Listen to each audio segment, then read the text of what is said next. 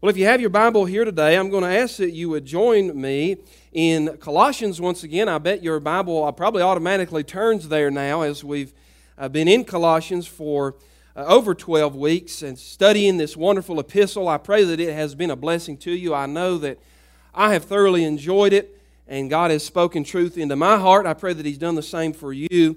Today, I'm going to be looking at a message entitled Taking Jesus to your job. And I thought about skipping over this message as I was preparing, but you know what? God's truth is so real and so relevant that I felt like if we skipped over it, that we'd be depriving ourselves of some truth that God wanted for us to have. So, Colossians chapter 3, verse 22 is where we'll be starting. But I once heard a story about a man who had fallen on hard times. Uh, he'd just been laid off from his job and he was having trouble keeping his kids fed. And he was searching in the classified ads one day and he saw a job opening at the city zoo. The man thought he would be working with the animals, but when he interviewed, he found out that he would be working as an animal. you see, the zoo's only gorilla had died, and in the meantime, till they could get another one, the zoo wanted somebody to dress up in a gorilla outfit and play the part. Well, like I said, this man was in a tight situation, money was scarce. So he decided he would take the job no matter how humiliating the work might be. So on the first day of work, he arrived before sunrise. He got in that gorilla outfit. He slipped into the cage. The zoo opened, and here come the children and the guests through the gates by the droves. All the man had to do, he was instructed very clearly. All you got to do is pace the floor of the cage. Look adept at uh, swinging from uh, one rope, one vine, one limb to another. Play the part. Uh, eat the peanuts and the bananas as they feed them to you. Uh, every once in a while, scratch and, and hoot and holler like a gorilla. Well, after eight hours of this, he became thoroughly exhausted. The bananas and the hot suit had got the best of this man, and as he swung from one tree to another, he lost his grip on the rope and as he was swinging, his momentum carried him up and over the wall of that cage, and he landed into the lion's pen just adjacent. Well, you can imagine as he hit the ground with a thud, he panicked because he looked up and he saw there was that lion crouching before him. He thought, This is it. I'm going to become Meow Mix. So he cried out. He broke character. He said, Help! Help! Uh, this thing's going to eat me. About that time, the lion jumped and pounced on the man. He thought that those, those fangs were going for his jugular. And just before that, the lion stopped, and then he heard a voice from inside that lion. He said, Hey, man, if you don't shut up, we're both going to lose our jobs.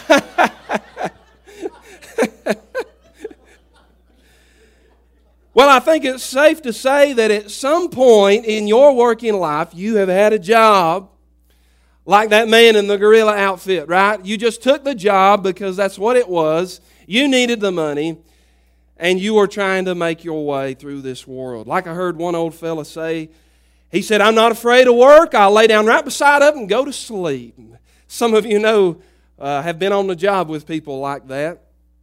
You know, the Bible has a lot to say about our work. God's original design for work was to be a blessing in the beginning. You'll remember that soon after God made the first man, Adam, he gave Adam a job.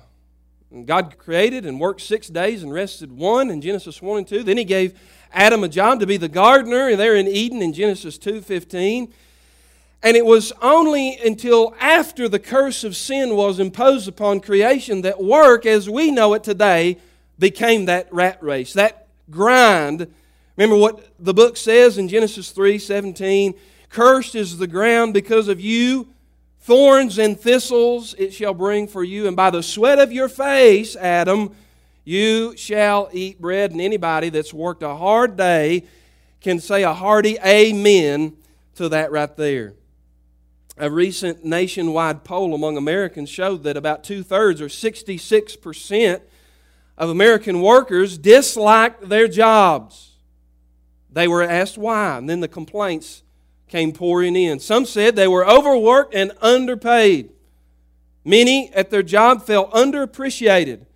Others spoke of conflicts with the management or co workers. And some said They hated their job simply because it was not fulfilling. Now, as we have been studying through the book of Colossians, we've learned that the theme of Colossians is that Christ rules all. He rules over the cosmos. He rules over the church. He rules over the Christian. Last week we learned how he rules over the home. And now today we see how that trickles down even to your nine to five work life.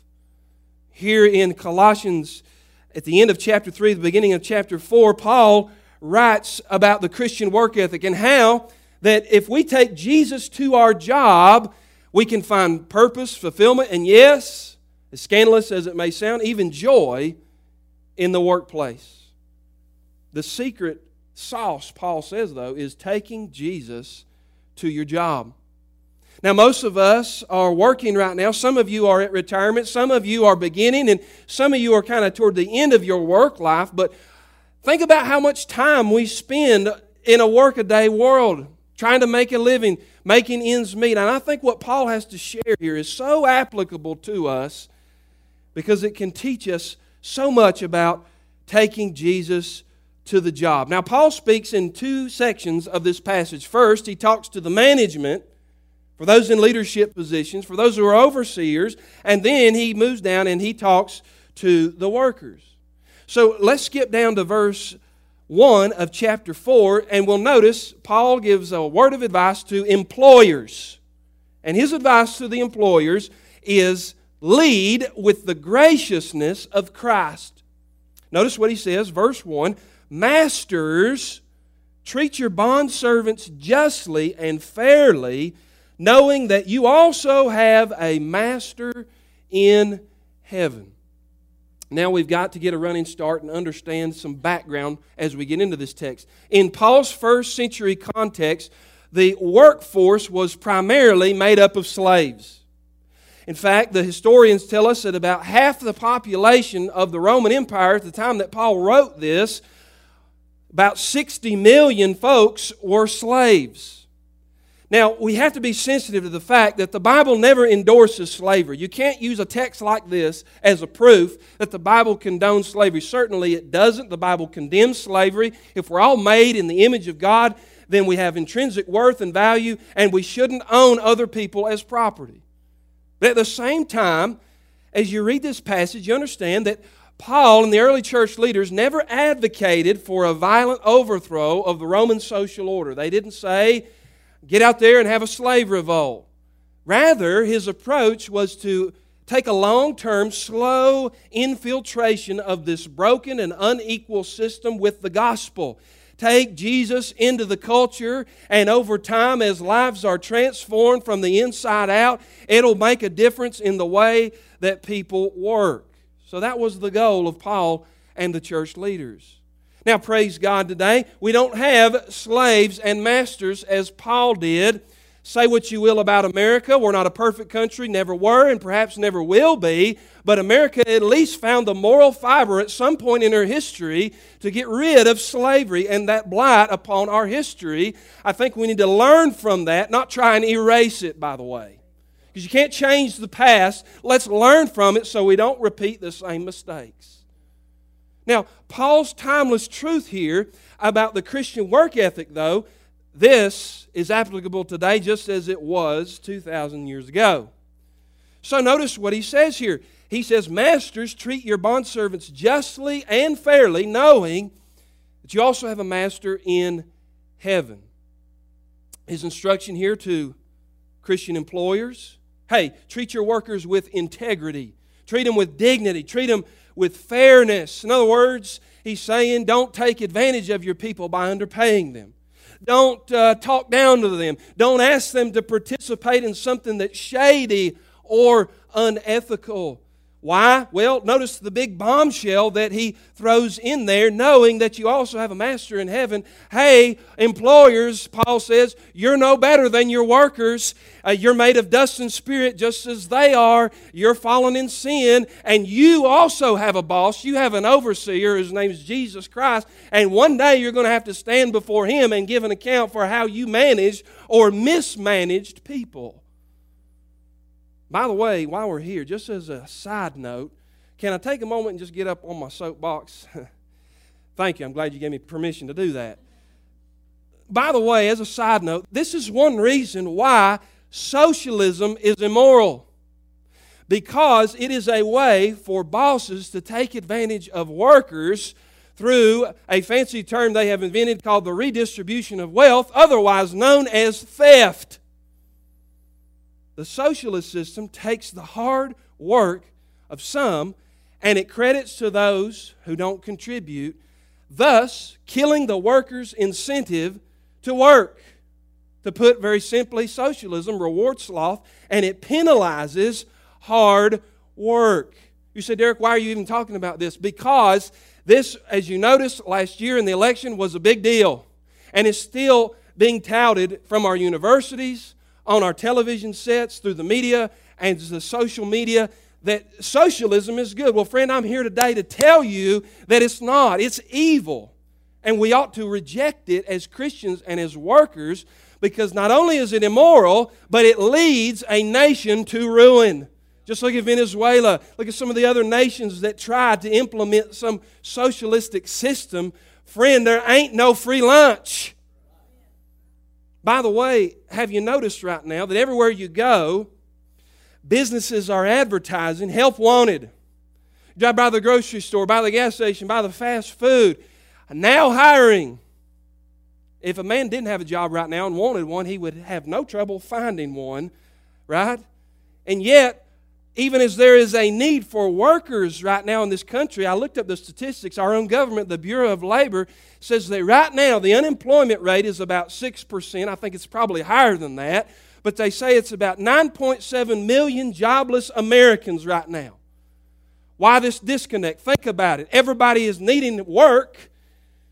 Businesses are advertising, we need to hire folk and yet you've got a high unemployment rate and it keeps going up. Why is that? It's because you know as well as I do, the people at getting uh, the unemployment checks from the government are making more money staying at home than they actually are going and getting a good job. So they have no incentive to work. And friend, listen to me, that's the evil of the nanny state. It makes people lazy. It makes them unproductive. And I know this isn't popular and I know it's not politically correct, but that's just the gospel truth about it. And you know as well as I do that when you make a deal with the devil, you always end up with the short end of the stick. And don't believe the fake news and the lies of the politicians who will promise you so called free stuff. They know free stuff. Who ends up paying for it? The people that work, people that get out there and grind every day for a living and who sweat. We as Americans and as Christians need to reject socialism as a whole. It's immoral and it will lead the nation to ruin. I like what Winston Churchill said years ago. He said, quote, socialism is the equal sharing of misery. Margaret Thatcher, the once prime minister of England, said this, quote, the problem with socialism is that you eventually run out of other people's money.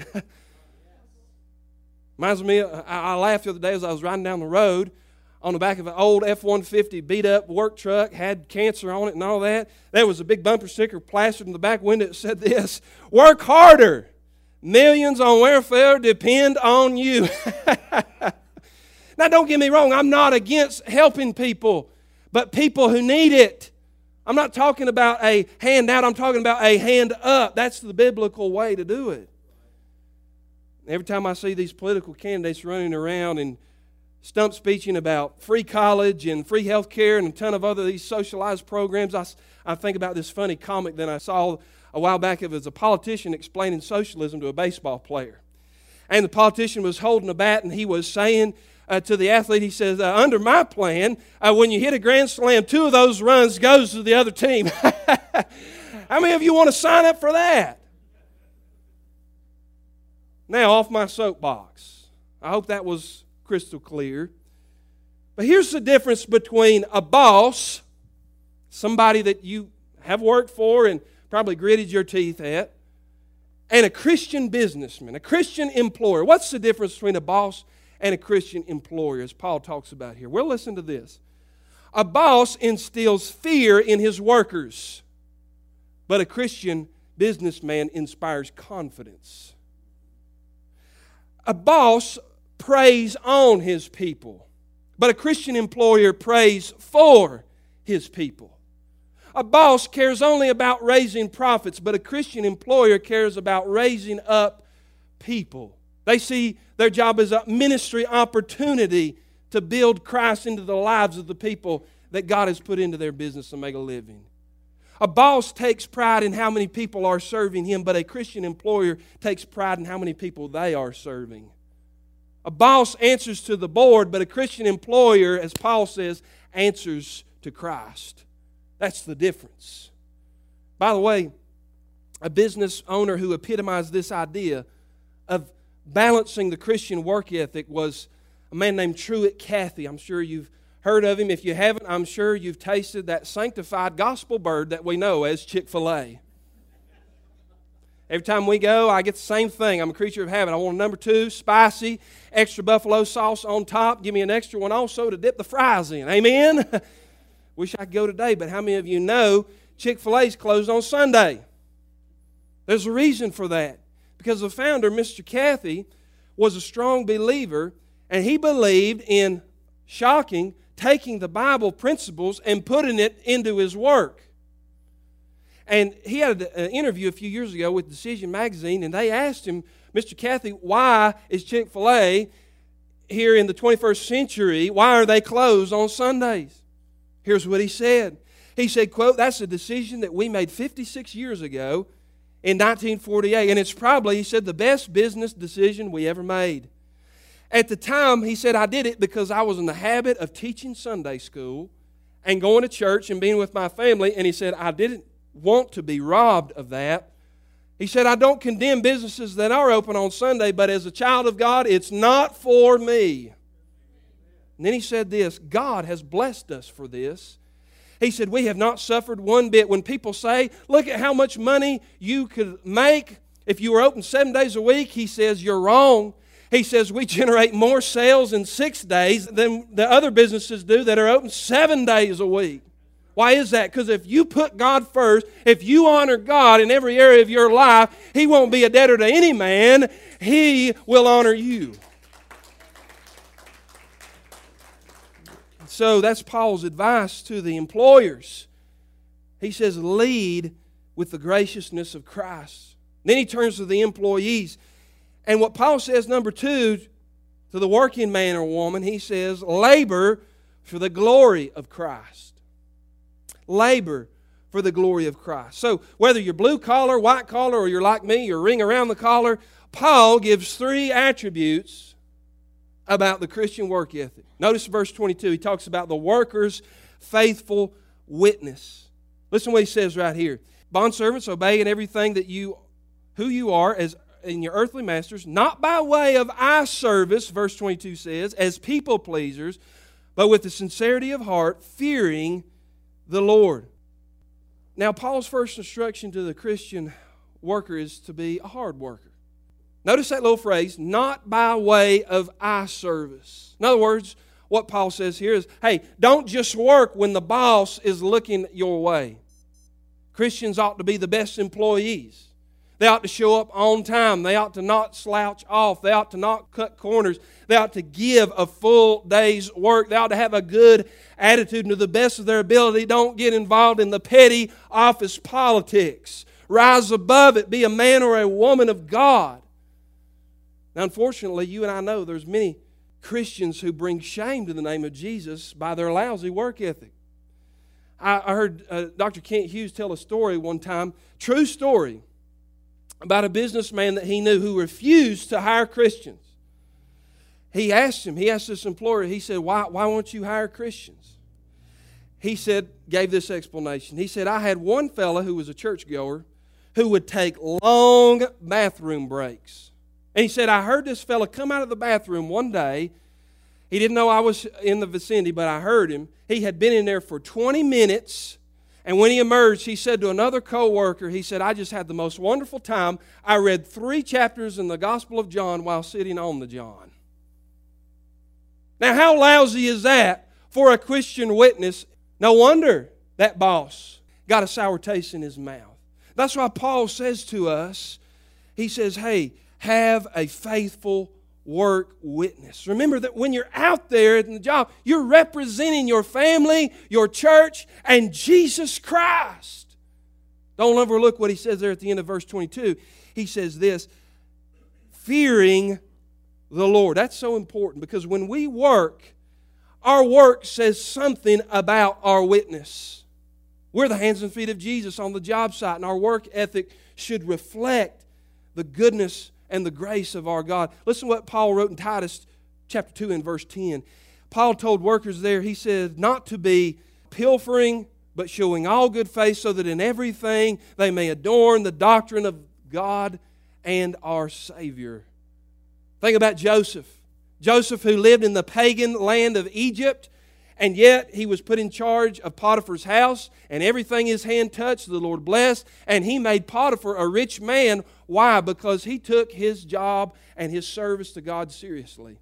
Think about Nehemiah. Nehemiah, who set out with a group of rabble of men to rebuild the walls around Jerusalem. And the Bible says in 52 days, with a sword in one hand and a trowel in the other, they finished the work. Friend, I'm telling you, the greatest mission field in the world is the place where you work all around you. People are looking at your life. He says he's a Christian. She says she goes to church. Is there any reality in it? I don't see it in the work ethic.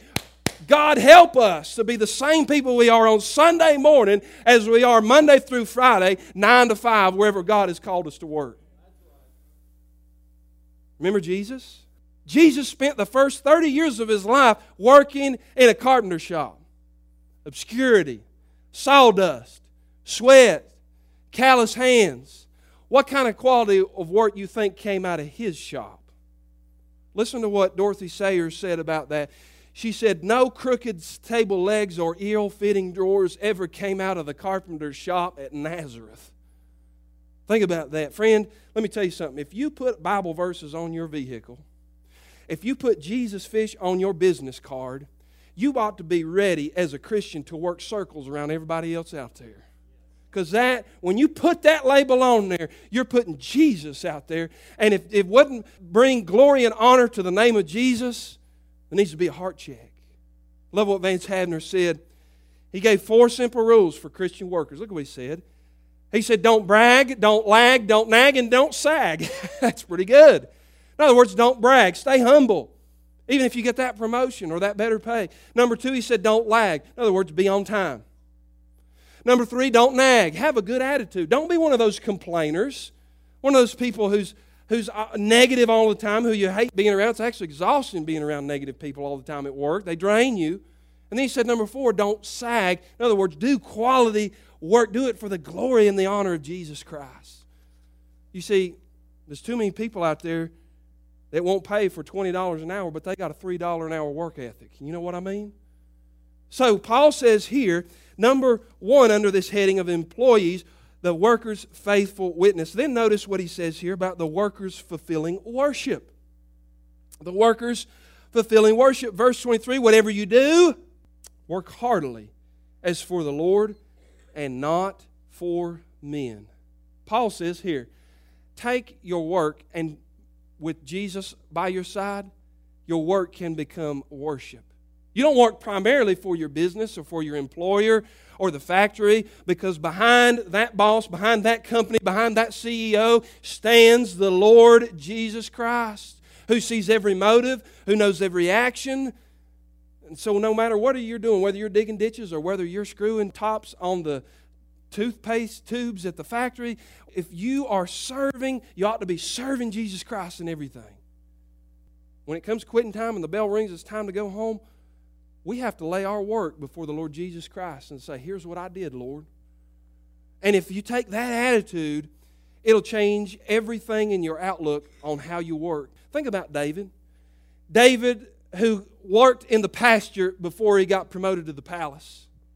But I, I, imagine that David had a hard job there looking over his father's sheep. The Bible says that he had to fight off lions and bears, and that was a menial job. It was hot out there, it was cold at night. But David took that opportunity as a time to worship the Lord because as he watched over the sheep, uh, songs began to pour into his spirit, and the Spirit of God anointed him. And, and out there on the rolling hills of Bethlehem, David, the little shepherd, was also composing psalms and hymns and spiritual songs. See, it was worship for the king to be David. So, this passage, I think it exposes a false dichotomy that we have made in our culture between our culture has us to believe that something over here is sacred on Sunday, but then the rest of the week it's secular. And so many Christians, they compartmentalize their life so that who they are on Sunday has no bearing on who they are Monday through Friday. But the basic premise of this passage is that all of life relates to God. Everything that your hand does, do it with all your might. The book of Ecclesiastes says whether you're making a business presentation, whether you're fixing somebody's leaky faucet, whether you're changing diapers or playing the piano and singing and leading worship, we need full time Christian missionaries everywhere in classrooms, in boardrooms, in operating rooms. I don't care where God has called you, do it all for His glory and His honor.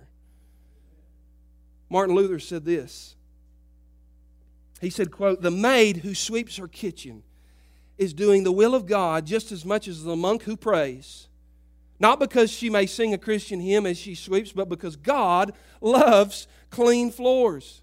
You ought to come to my house then, amen? Not always clean.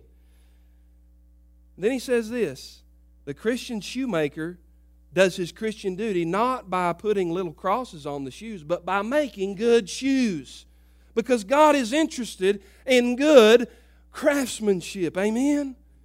A few years ago, there was a, an article in one of the Boston newspapers. It was about this, this lady who had worked in this office building for like 40 years, and she was the cleaning lady. And the company that she worked for said that she was being given a Lifetime Achievement Award as the best worker the company had ever had.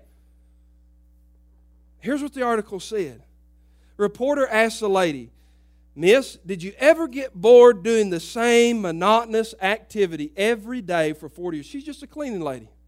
Came in after hours, vacuumed the floor, took out the trash, cleaned the bathrooms. Here's what the cleaning lady said. I can't even believe that they published it in the newspaper. She said, Oh, I never got bored. I use cleaning materials that God made. I clean objects that belong to people that God made. She said, I make life better and easier for hundreds of people. My mop, she said, is the hand of God. what, that's an attitude right there. I would want to have somebody like that in my church, in my business. And friend, we need to think about that same attitude as we go to work. Because for many, Monday is just another rat race. And I don't know what you're doing. Maybe it's washing a mountain of, of laundry, doing an endless quota of parts on a machine, the same dull routine. I don't know where you are in your work life, the tedium of sitting at a computer. But when work becomes worship, I'm telling you, it changes everything. When you take Jesus and He goes with you on your job, all of a sudden it becomes something to bring glory and honor to Him. And on top of that, you get a paycheck and you get to witness to the people who are around you.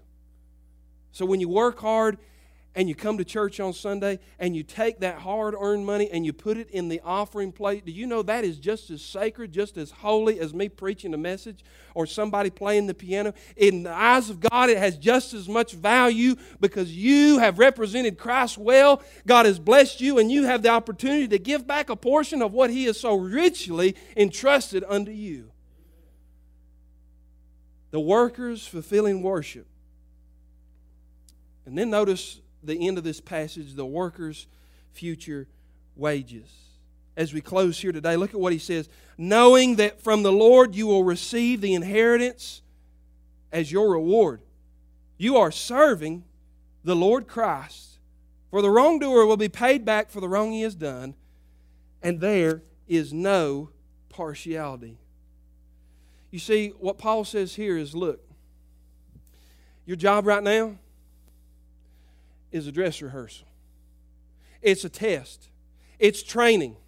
Because one day We're all going to have to stand before the Lord Jesus Christ, and He's the one that's going to be handing out the rewards and the positions in His eternal kingdom. And what you are doing, how you are serving, how you are working, your attitude, your motive, the way that you carry yourself is all a test for stewardship in Christ's future kingdom. And if that doesn't change your perspective on how you work, that, that I'm actually proving to Christ right now by my work ethic whether I'm a good servant or not, I don't know what, what will change your work ethic. Certainly, uh, more pay can't do it. But your work matters to God. Listen what John Phillips says here. He says, quote, The Lord's payday is not at the end of the week, but at the end of our lives. The Christian's ultimate job payday is at the judgment seat of Christ. He said, Our days here of toil and sweat will seem worthwhile when we hear the Lord say, Well done, good and faithful servant.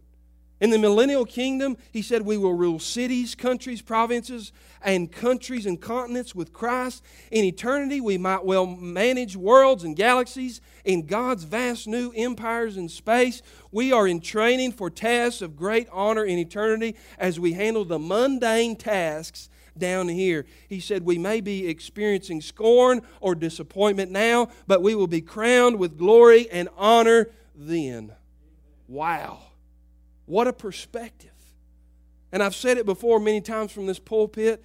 When it's time for the crowns to be handed out, I at least want one to be able to throw back at the feet of my Lord and Savior and hear the sweetest words Well done, good and faithful servant. I want to finish today with this. You know, in recent times, we've heard so much in our culture about how evil and wicked the men and women in law enforcement are. That's the message. Or the narrative that the media and some of the social groups out there would want us to believe. And like many of you, I have been absolutely disgusted about these cries coming from the, the mobs to defund the police. By the way, if they do that, when real trouble happens, who are they going to call? and yet, every day, we have brave men and women, these servants who put their lives on the line. They're holding that thin blue line, as they say. And these officers are put into incredible life and death situations for paltry pay. I know because I've got law enforcement in my family. I hear the stories. I see the burden that is carried by these men and women. How dare we have people march in the streets and talk about how evil and terrible they are? Now, there's bad in, in every occupation, but many of us wouldn't do the same job for what they do. And as I've been preaching to you today about the importance of the Christian work ethic and how we need to take Jesus to our job, I found a story. This is a true story that I think perfectly illustrates all this. Listen to this.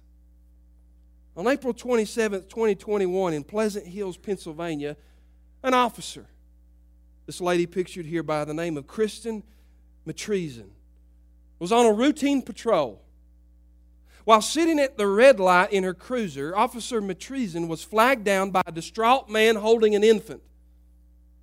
The baby's father, Joe Schleister, was in panic because the father and mother had noticed that their nine day old baby Olivia was not breathing. The baby quit breathing while they're sitting there at the red light, the cops beside them. The baby was already turning blue when Joe, the dad, handed the lifeless child to Officer Matreason and said, Please save my baby. Just a regular day on the job. At this point, Officer Matreason laid the baby down on the tailgate of the truck and began performing chest compressions with two fingers pressed on the tiny body of the baby. A bystander also came to help and was instructed by the officer to retrieve the defibrillator. They prepared the baby to be shocked. But at just the moment before they were about to press the button, Officer Matreason noticed that the baby cried and started breathing on her own. God was there, amen? Now, as amazing as that is, listen to the postscript. The parents then rushed the baby to the hospital where it was discovered that she had a heart condition that would require surgery. And when the reporters asked Officer Matreason, as she was interviewed about her role in saving the baby's life, they asked her, What did you think about that? Listen to what this lady said. She said, I was just doing my job that day, but I know that God put me at that place at that time, and I'm thankful that God let me help them. And friend, that's what I'm trying to get across to you.